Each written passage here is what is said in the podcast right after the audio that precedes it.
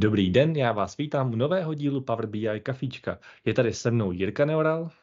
Ahoj Štěpáne, ahoj Alexandře. And we welcome here Alexander. Hello Alexander, please introduce yourself to our listeners. Hello there. I'm Alexander. I am from Sweden. I've been at this for oh god, 25 years. That that gives you some idea of, of my my age. Uh, but I've, I've been always doing anything with data, so databases, um, data, BI, all those things. And from the beginning, I thought that well, computers are cool. People are not cool. I want to stay away from people. But as I kind of worked through this, I, I realized that wait a second, tech is cool, but people, that's where it happens. So I kind of fell into uh, BI, and for uh, my troubles or or or for my, for my sins, I should say, I've been rewarded the the Microsoft MVP uh, for the last uh, five years. I co-host a podcast called Knee-Deep in Tech, and um, I work for a company out of uh, Holland called Data Masterminds. Ooh, some masterminds here. It's it's one of the best names I've ever heard. And um, considering the people that started it, well, it's it was tongue in cheek, almost tongue through cheek, but yes. Yeah, and and dependent on the age, we could call it ancient masterminds. Well, funny you should say that because I am not the oldest, uh, but almost the oldest at at 45, and that that gives you something. But the I think the the combined experience is just insane. We're 13, I think, right now. Uh, most of us are, or most of them, I should say, are, are specialists in in deep uh, SQL Server tuning, and I can mm-hmm. hold my own on, on SQL Server tuning, and I have absolutely nothing compared to some of my my colleagues, which is why I am running the BI side of the fence, which is awesome because it's me and and Linda, uh, another Swedish colleague of mine that I is, is building out the BI side of, of the company. It's always good to not to be the best or the smartest person in the room uh, in some of the topics. So that's why we are here. It is, and it is so difficult to to explain that to people. People generally think you want to be the smartest guy in the room. No, because if you're if you're not the smartest per- person in the room, there's so much you can learn. And I love being wrong because that means that I can learn something new. I just hope that I am not stubborn about it and people have to hit me over the head before I figure out that, yeah, I was wrong. It happens. Frequently ask my wife. okay, and uh, Alexander, please. Uh, I know that on a, lots of conferences, I've seen you talking about the data storytelling, and you're the one who talking about it sometimes quite differently than the others. And True. yeah, I'm talking about the lipstick on a pig. Oh, you're talking about lipstick on a pig. uh, so th- there is a bit of a story behind that. For let, us just set the stage because I I've been teaching since I was 20 something. So I view every session as a teaching opportunity. This is not the same way as everybody else does it. And and I am not saying at all that my way is better. It's just the way that I do things. So I, I want to teach and I am very cognizant of the number of minutes that you can keep someone's attention, roughly five on a good day, meaning that you need to do something different. And I always want to wrap things into a story because that is, again, how I work. And uh, the idea of that session was that sometimes you only have like 20 minutes to fix a report. It could be a complete dumpster fire that you get dropped in your lap. And you just cannot stamp your, your approval on and say, yeah, th- this is good, go, and then go barf on, on in a toilet. But you need to do something. And, and with 20 minutes, you can do a fair bit, hence lipstick on a pig. Now we were having dinner at SQL Bits, and uh, Elko, Elko Drost, uh, the guy that would later turn out to become my my my manager, he said, "Ooh, lipstick. It would be kind of cool if you wore lipstick." And I said, "Okay." And so I borrowed Heini Ilmarinen's lipstick. You should have seen her face when I said, Heini, do you have a, a stick of lipstick that I can use? And she went through all kinds of reactions and settled on, yeah, sure. And um, I, I borrowed the reddest lipstick that you could imagine. And um, yeah, so I, I did that session at SQL Bits wearing lipstick. Ah, So thank you wanted to deliver an impression. You know i i did the same session in in uh, Billund at um, Power BI Next Step, and I had Will Thompson in the audience. And the funny thing is, he was sitting right bes- uh, behind a, a a pillar. So I took a step to the right. I put on the lipstick. Everybody saw that. He didn't.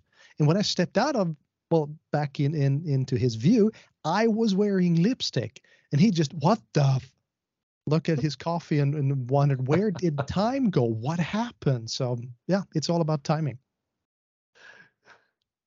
Yeah, that, that, that's a session that I'm not able to forget. To be honest. It, it's gonna it's why. gonna come again. Ah. so finally, we know how you come up to this idea because, uh, yeah, it was actually pretty brilliant uh, to uh, help people to connect your session with something that uh, they will not expect. And it creates a very strong emotion. And thanks to that, it supports actually what you were saying.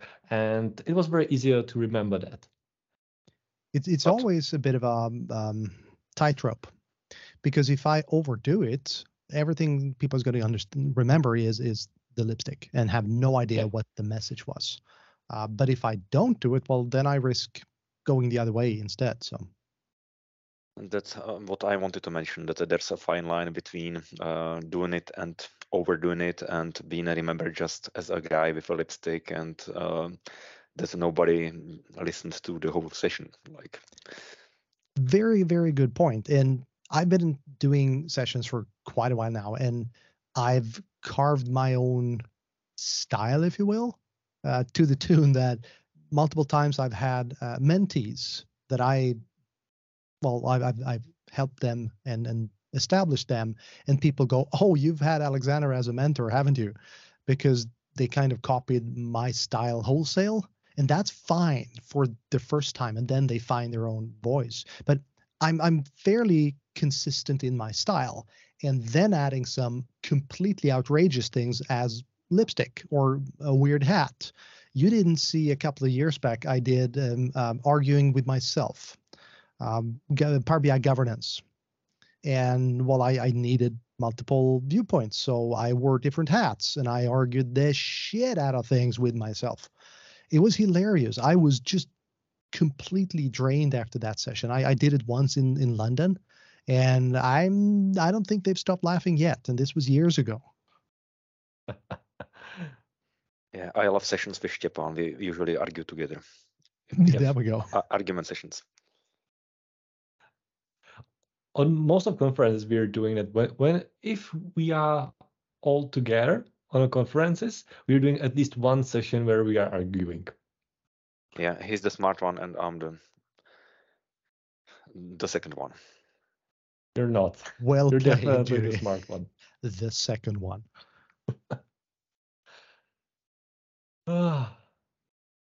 So uh in this moment we we know that you're a bi guy Mhm.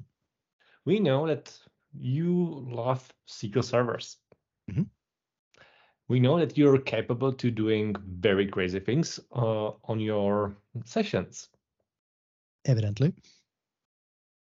indeed uh, but what about the data storytelling Mhm. because if i will if i would combine everything what you've already said together it's just one step next to that.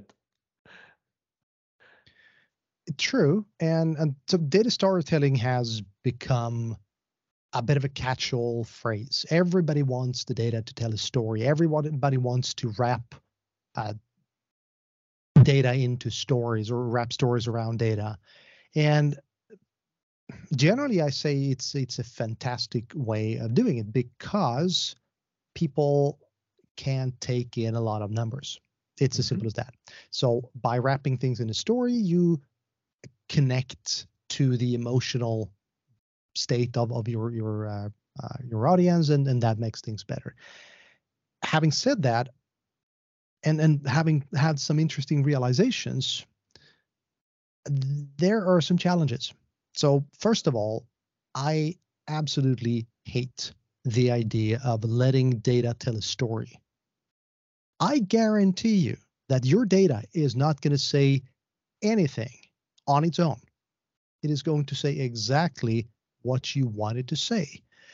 Truth doesn't even enter the picture. There is no sh- such thing as objective truth.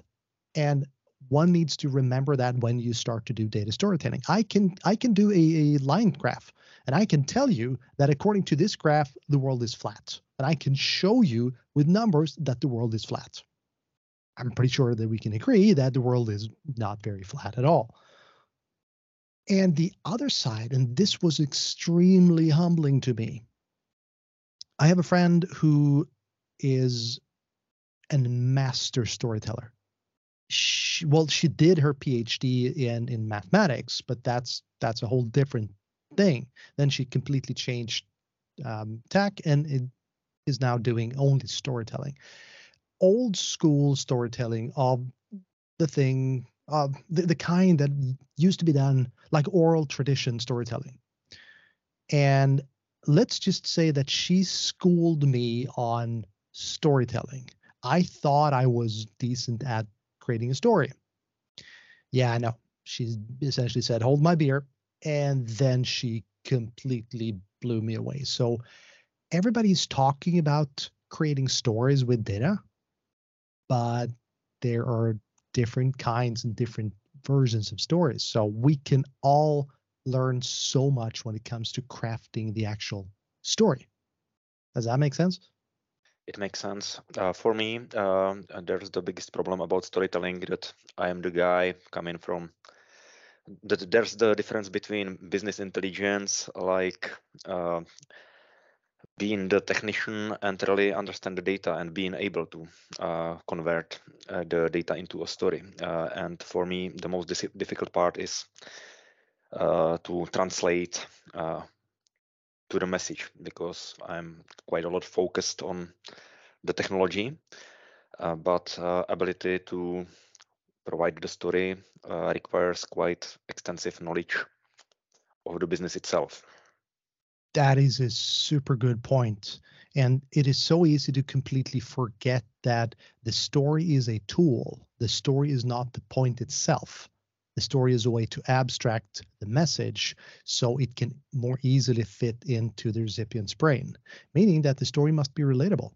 You can whip up the coolest story ever and nobody understood what you just said. Well, I'd argue that that story is not really good. And also, when it comes to creating stories, and this is especially for us more technically um, focused people, understanding why are we doing this in the first place? What are we trying to achieve with this project or, or component or whatever it is? And it, that is never a technical discussion. That is always a business or a people discussion.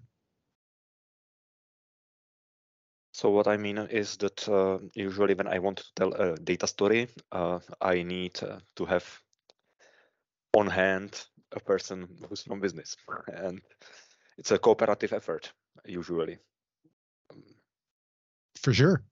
Then again, you found a reason to use business people. Just just treat them well and, and water them and feed them when you put them back in, in your cupboard. Because and still you need to talk to them but in language that the that they will actually answer because there's a little bit a fall between business and IT people. There's a huge difference. And Yeah. uh, Linda and, and I, we have a session. We ran it in uh, at Bits. Uh, it's called well, it was called Plus Five Wisdom. Uh, learn to ask the right questions to solve the the right the, uh, the right answers, and then to the to solve the right problems. And we've run it a couple of times, and we've found uh, ways that we could uh, improve it rather substantially and we are running that in Oslo again. So it's a whole 60 minute session all about asking questions, how questions work, listening to the answer, hearing what's being said and not being said, and then using that information to further your, your technical goals. Uh, something that we find um, a lot of people take for granted, but it's it's an art, just like anything else. It's something that you can train yourself to do. And I'd argue that a lot of people should definitely consider the fact that you have two ears and one mouth, use them accordingly. It reminds me of an IT joke. I don't know if it's appropriate or not. Can I try? Uh, do you know what's the difference between introvert and extrovert IT guy? When you are talking to introvert IT guy, he's uh, looking at his shoes. When you are looking at extrovert IT guy, he's looking at yours. Yep. Yep. We we pretty much say the same thing up here in the north. That that's how you distinguish a, an introvert or an extrovert Finn. Um, but yeah, I mean the Finnish are, are not known for their um, extrovert style, and I'm sure that Heini will hit me over the head when she hears this tomorrow. It will take some time to for Japan to cut uh, the episode, so don't worry. No, no, Not no, no. I'm. I'm going to tell her tomorrow when we record my podcast. So yeah. Oh, then. Okay. Okay. So, uh, in this moment, we know that it's something that anyone can learn, or at least we can hope for that. Because tell it uh, to be able to tell a story, it requires quite a huge imagination and abstraction of a issue that we would like to uh, say the answer for it with our story. Mhm. But how to create a story with a data? It's it's a great question and i would love to be able to say oh just just do this. And i met kurt buhler a couple of years back. So kurt um, he has a phd i think it's in bioinformatics. Uh, the guy is unreasonably smart. One of the nicest people i've ever met and he was assigned to me as a mentee for dataMinds i believe it was. And he was going to talk about data literacy which is something that i find extremely interesting and i was super stoked to have him as a mentee. And he started talking and he showed me his slide deck and let's just say that it was boring as you would not believe. No, I will not believe because I know Kurt. And Yes, you do. Now you do. he- yeah, that's maybe that's the point. I know Kurt now and few years ago, and he's incredible Mm-hmm. in terms how he's uh, telling lots of informations. And I think everyone who's listening this knows his uh, website called Data Goblins. And, And- the the way that that came to be so he he crafted his slide deck and his story as he did at the university. Because that was the only way that he was told how to present information. And let's just say that his world and my world clashed spectacularly. So i said well okay this this is not going to work. Simple as that. We need to take a step back. Tell me about yourself and he was a bit deflated but we started just chatting and somewhere along the line it came up that he um, really enjoys tabletop role-playing games something that I, I enjoyed when i was growing up i unfortunately haven't done it for years and years and years And and I immediately stopped it and said, Well, there there's your answer. What do you mean? He said, Well, there is your answer. You're an expert game master. You're you live and breathe this. This is what you do. You create stories, you create players, and then you further your story through your players, both live and, and non-player characters. And he said, um, let me think about this for a bit. And we logged off and then we revisited the whole thing and boom, say hello to Clonk, the data goblin.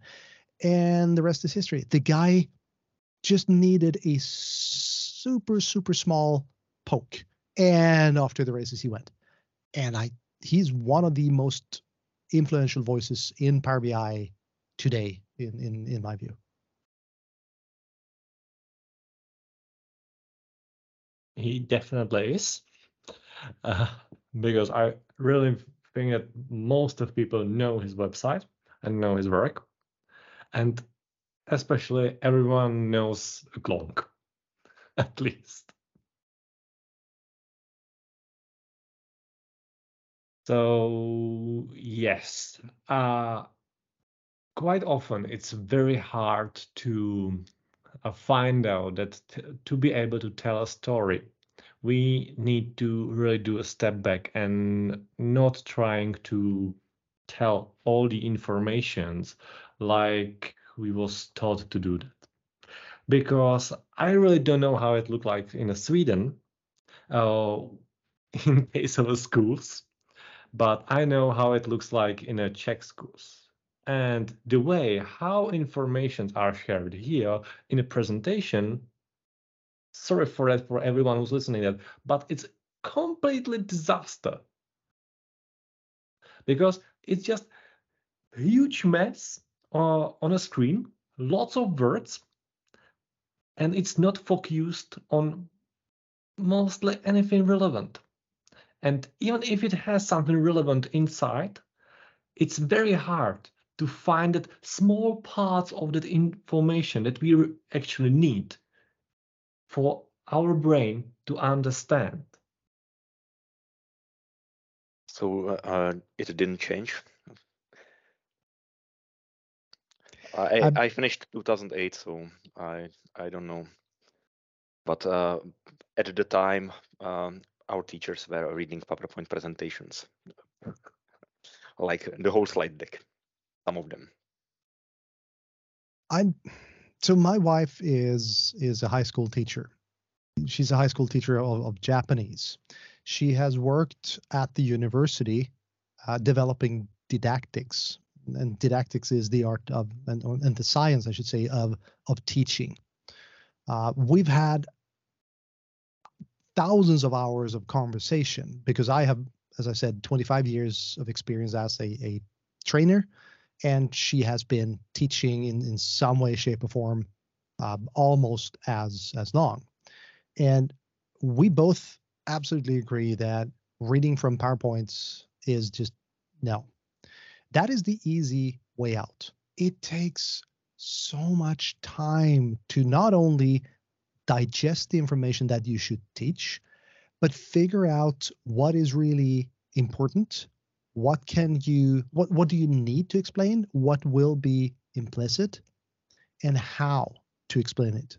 So she's been teaching uh, japanese now for five years. This is the fifth year that she runs her her um, entry level japanese class. It has seen substantial changes through the years and do remember this is a very experienced uh, teacher. So it takes so much time to find your way and find your groove. And well, training is hard, and then then apply that to to sessions where the vast majority of speakers are not trainers by profession. Some are, and you can pretty much always tell. Uh, but you generally just get to do the session maybe three times, four times, five times. So yeah, it's it's challenging. A challenge that I love, but it's also uh, something that takes an inordinate amount of, of time. Which is a question that I want to ask the two of you because you are both speakers. How much time would you say that you spend on creating one hour of content? Stepan, go first. Around three or four days, actually. It depends on the length of the session uh, because I'm I started as office uh, trainer uh, on college somewhere in 2007. Uh, I always also it happened to me that I was teaching uh, my uh, German speaker from elementary school, so it was quite fun. so I've, I've I've got some also teaching experience and the longer the training the lazier i am to prepare it the shorter mm-hmm. the presentation the more time i spend proportionally uh, for the content but usually uh, as you uh, referred to presentation style i hate powerpoint presentations myself so i usually prepare live demos and uh, it's hard to say for one hour session how much I spend because it's it depends. Usually I try to show something that I used in real life. So like for performance tuning, I try to fake the data and show the real world scenario if possible. So I don't have to think about it uh, conceptually as much, and uh, I just fake the data. So uh, really again as we started the discussion it depends. But it, it it always depends yeah, but it always depends yeah. But uh, usually the shorter the presentation the proportionally more i spend time preparing for it. For one hour session four hours.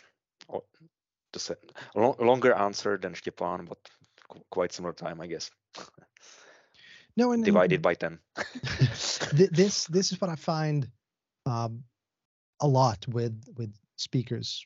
And mostly the, the more experienced the speaker one would think that the the number of, of hours go down. Um, i'd argue it's almost always the same the the, the other ways around. Uh, 40 hours is not uncommon.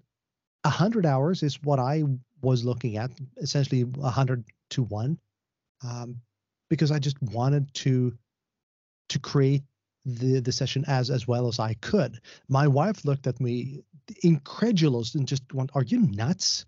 Nobody's going to pay me uh, to do 100 hours of prep work for 1 hour. Get lost." So, it's a completely different reality. I spent an inordinate amount of time of my own to to do my sessions, but the more time I, I spend on it, the, the better I find that they they become. Yep, that's I, exactly. I said four, not fourteen, but anyway. Yeah, no, no, no. I I extrapolated from from Stefan's. yeah, I, I quite often um, working on my presentation with lots of different style of graphics.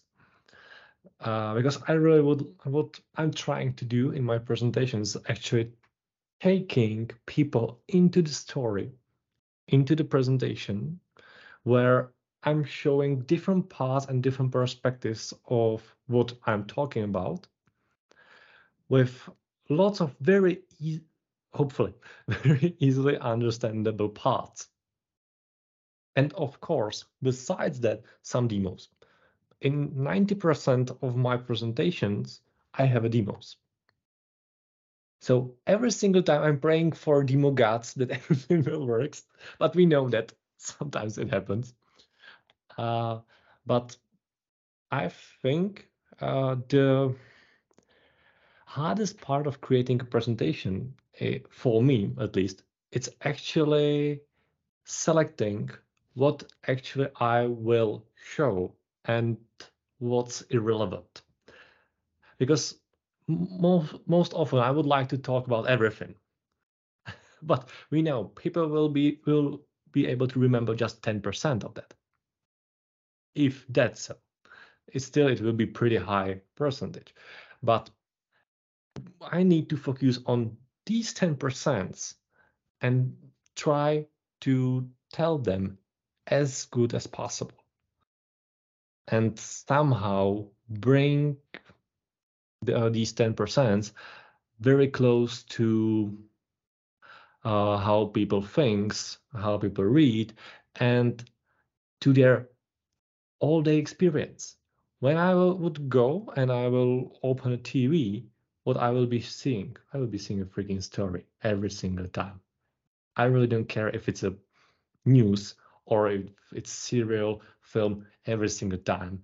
Behind what behind the message is someone who's preparing how it will be pronounced, what will be shown, and it's trying to give me some kind of emotions.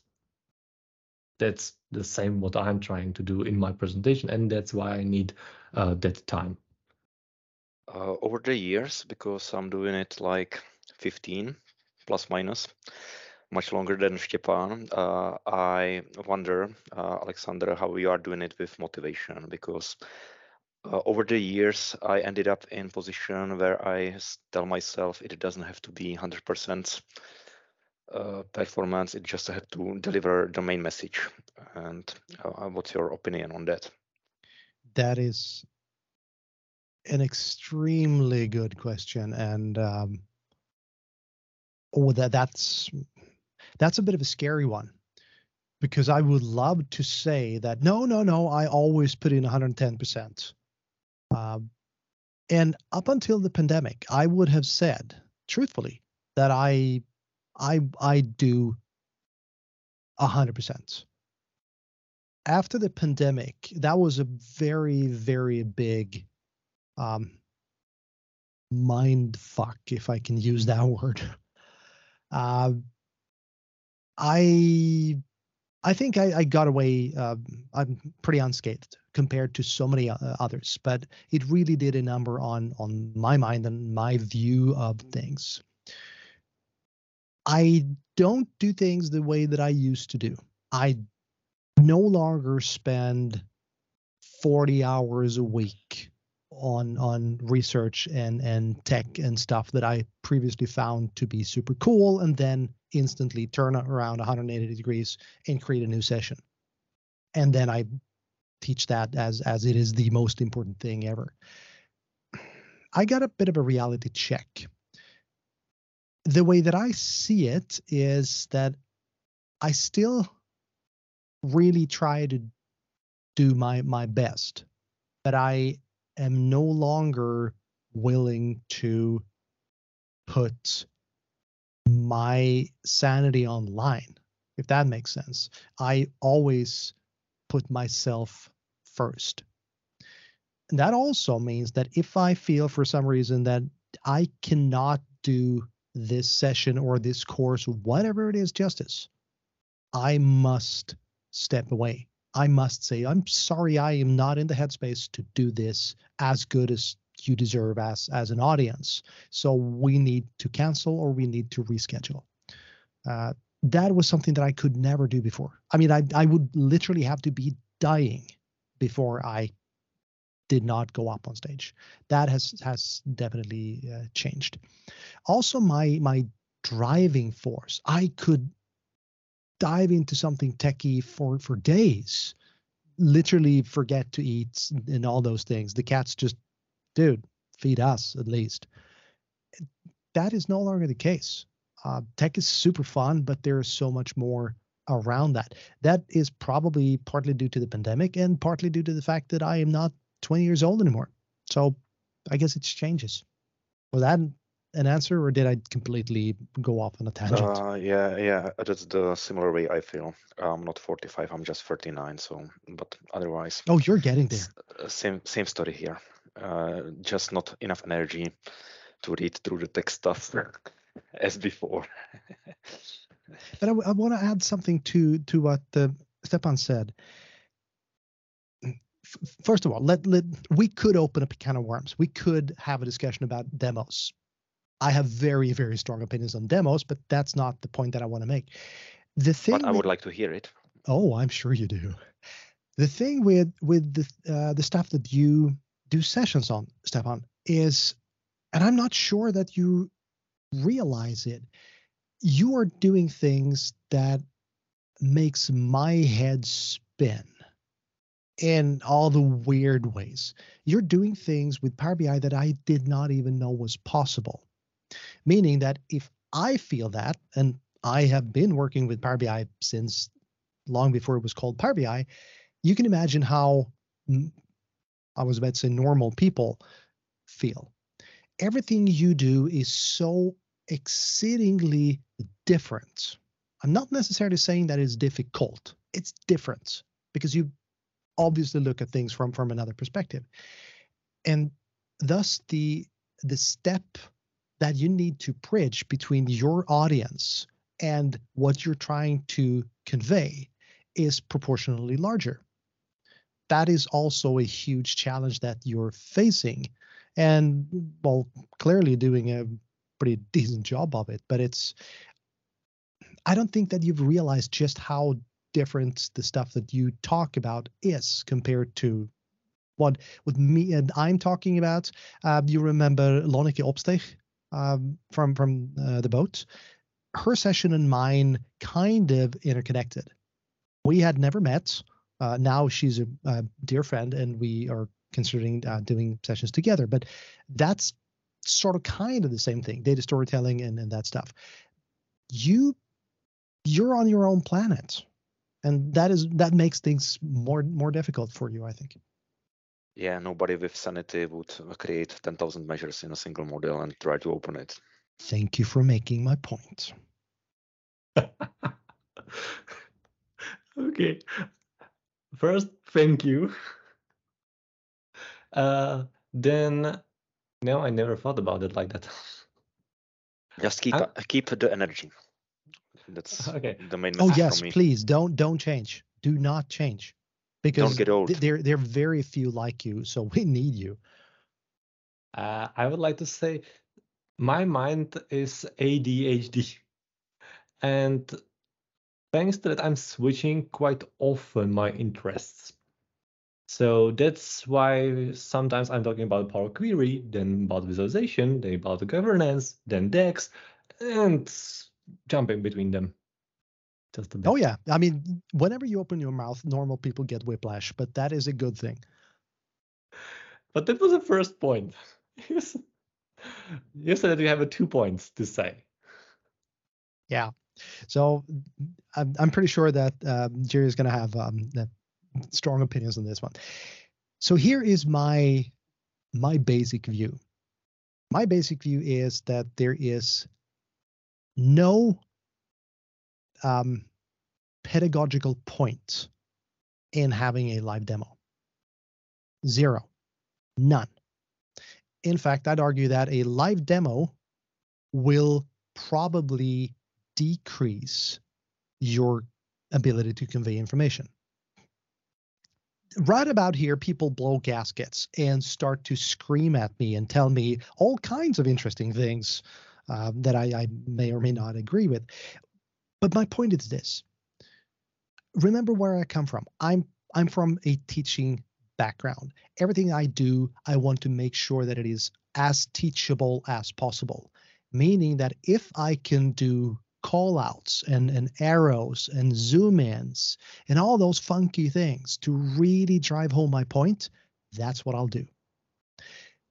So I will have demos, but I will pre-record them so I can guarantee to concentrate on the most important aspect because there are few things that are so frustrating for an audience to try to follow along as you switch windows and something breaks and oh i need to fix this from a, a trainer perspective i think that is a bad practice from a um, um, the perspective of of um, having fun, that's a whole different story. I had an, a discussion with a Swedish MVP who is of the opinion that no, my my job is not to to train. My job is is to entertain. And then it's a whole different ballgame. That's a whole different kettle of fish. So as long as you know why you're doing the demo, I'm all for it. But that's the way that I do it, and that's why I do it the way I do it. So from per educational perspective, I do it mostly to show people that it's possible in the first place. And when you are doing it uh, for many times, uh, there's like, uh, if you are teaching DAX, for instance, to, to be specific, and uh, you are teaching the base formulas, I find it myself more entertaining uh, than flipping in a PowerPoint slide deck. And uh, my opinion is that PowerPoint slide deck you can read at home. So I prefer to teach syntax uh, rather in the live environment. And there's like uh, zero uh, space for failure. and they can see in live environment that it really works. And I rather show them more capabilities live than like switching between the slide deck and uh, the live environment. But it's a personal preference and it depends on the topic. As you mentioned, it's different if you want to do a live demo and, uh, get their attention for one hour session or if you want to teach a two days course. Yeah, that's different perspective. Absolutely. That that's a very, very good point. And and also um, another aspect that is not as obvious for people who attend things that I do, everything I do, and I literally mean that, everything I do in a one hour session or a two hour session or an eight eight hour uh, pre-con is rehearsed down to a 10 second block essentially. I never um, improvise because that's not how i do things. That is absolutely not the way everybody else does. And i am not saying that my way is, is superior. That's just the way that my mind works. Um, that means that I, I need to know timing wise exactly where I am, where I'm going. I cannot afford neither Azure falling over, yeah, it's happened. Or me breaking something because I'm an idiot. Yes, it has happened too. Or people asking questions. That's why I, I keep keep people's questions to the end where I can control uh, timing. But again, that that's how I do things, and that is definitely not the way how most other people do it. Yeah, uh, it got me to a question: how how different? You you, you brought COVID Mm. and uh, the era of online presentations. Uh, how more difficult or how different is for you to present online and live, uh, not seeing the audience? Um, let, let me put it this way: I don't do online sessions anymore. Um, because for me, I'm I'm I'm staring into camera. I'm I'm literally talking to myself, and I have enough of that. Thank you very much. So when it when it comes to teaching and, and speaking, I absolutely want to do it live. I can probably do it over a camera if I had to, but I'm more inclined to record a session without an audience because again then i can go in and, and edit and, and fix and, and do those things trying to take the skills that well here, here's the thing. My opinion is that the skills that i use in a classroom are not the same skills that i use in front of a camera because you're so limited. The other side of that coin is there are so many things that you can do with stuff like OBS and and screen sharing and, and switching to make things interesting in a way that it is exceedingly difficult on stage. It's different. It's very, very, very different. A lot of people think that it's just the same thing, just talking to a camera. I don't agree. I don't like doing it to a camera anymore. I I did like 30 something in in 2020, I think. It burned me completely out. I to the point that I, I don't want to do it anymore. Yeah, same here. Yeah, absolutely understandable. Sometimes people don't even uh, turn on the camera, even if you tell them to do so. It's like, Yeah, no, Yep. you, you get nothing back. Yeah, uh, really. Uh, doing the online sessions is the worst uh, that can be done. You, even you don't have any reaction. Even if you have one uh, one person from 8, 15, whatever, it it's just one, and it's not lots of faces around where you can uh, uh, find out if you're too fast or too slow, and you cannot work with them. it's really as Alexander you said, you're just telling it for yourself, and in that case, you can pre-record it. Indeed. It's like talking to a wall. It's like if a woman talks to her husband or something. You mean after the whole uh, day in a work, uh, when you finally sit into the couch and you're, you're trying to watching TV? Uh, Lights hey, on, nobody's what home. you doing? Uh, something like that. Yeah. Pretty much. Um, this is something that you're going to need to to cut out. I am running out of time, so if we could wrap this up in in the next five or something minutes. Definitely. Then I have one special question for you. 42. Yeah, that's You kind of walked into that one. yeah. Uh, what three visualizations do you find the most difficult to use? Ooh, three visualizations that are difficult to use. To paraphrase Jerry, it depends.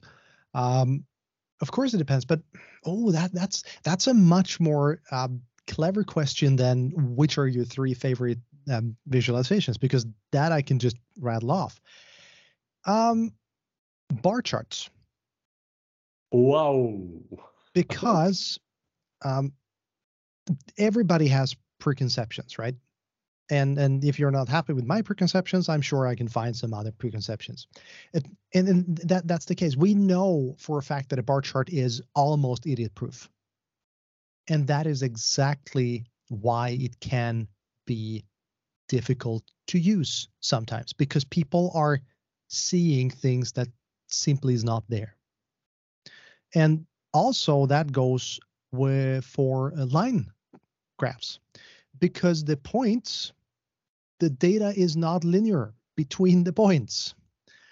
And it comes down to interpretation.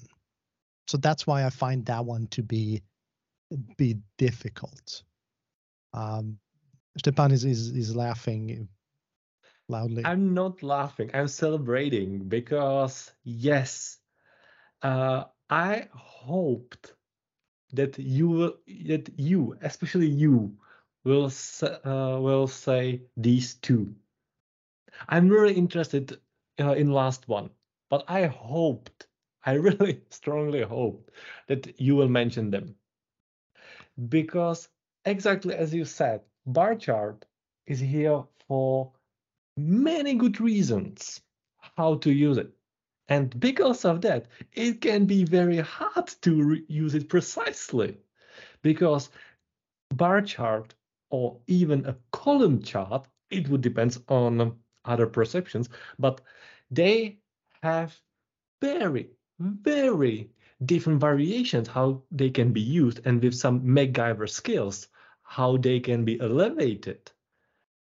And in case of a line chart, it's frequently overused because lots of people are trying to use it on the places where they should actually use a bar chart or something completely different.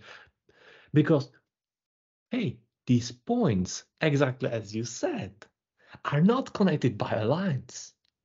Only in some in some cases they are like in a trend. Yeah. Um, so um, Kurt showed me the violin chart, and I absolutely fell in love with the violin chart. Um, but that comes with its own challenges. But again, it's it's a wonderful piece of of, uh, of of visualization. The third one that I'm going to say is maps, because of the way that the brain works. You look at a map and you assign the same relative value to every section of the map. Uh, a wonderful example that I've, I've used a couple of times is if you look at the um, the U.S. Um, presidential election, and you color the states the color of, of if the Republicans won or or the Democrats won, you're going to see that roughly 65 to 70 percent of the uh, U.S. Um, continent was red. And if you look at the counties that can make up the uh, the states, you're going to see that roughly 90% or 85 or 90% are just bright red. Clearly, the Republicans won. And no, that's exactly my point. Land don't vote, people vote. And you cannot see right off the bat from that kind of, of map where you have your, your population.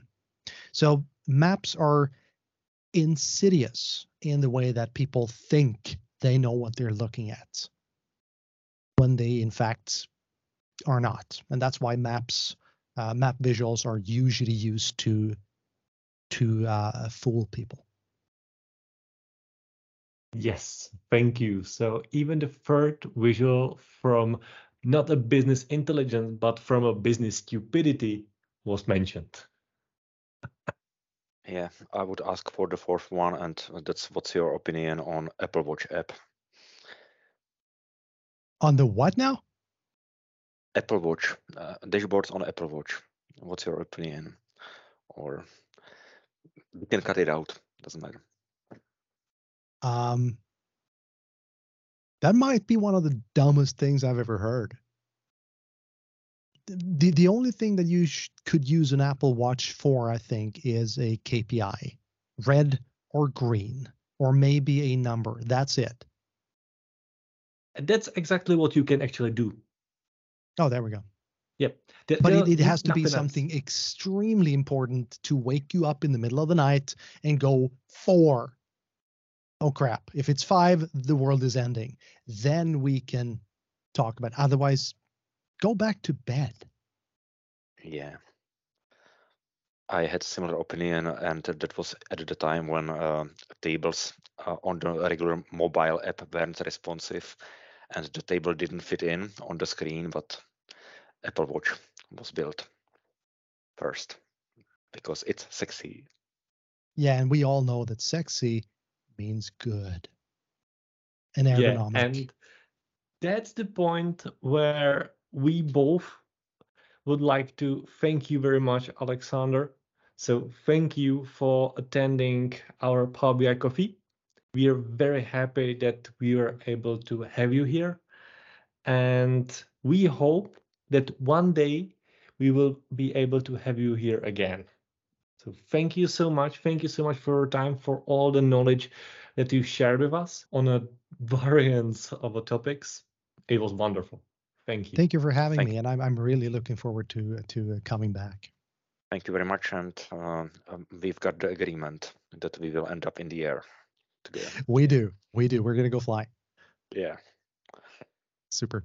Super. Okay. Bye. Thank you. Thank you everyone for listening us. We are very happy to you were here and we're looking forward to be listening us again on next episode. See ya. Díky všem, mějte se. Naslyš.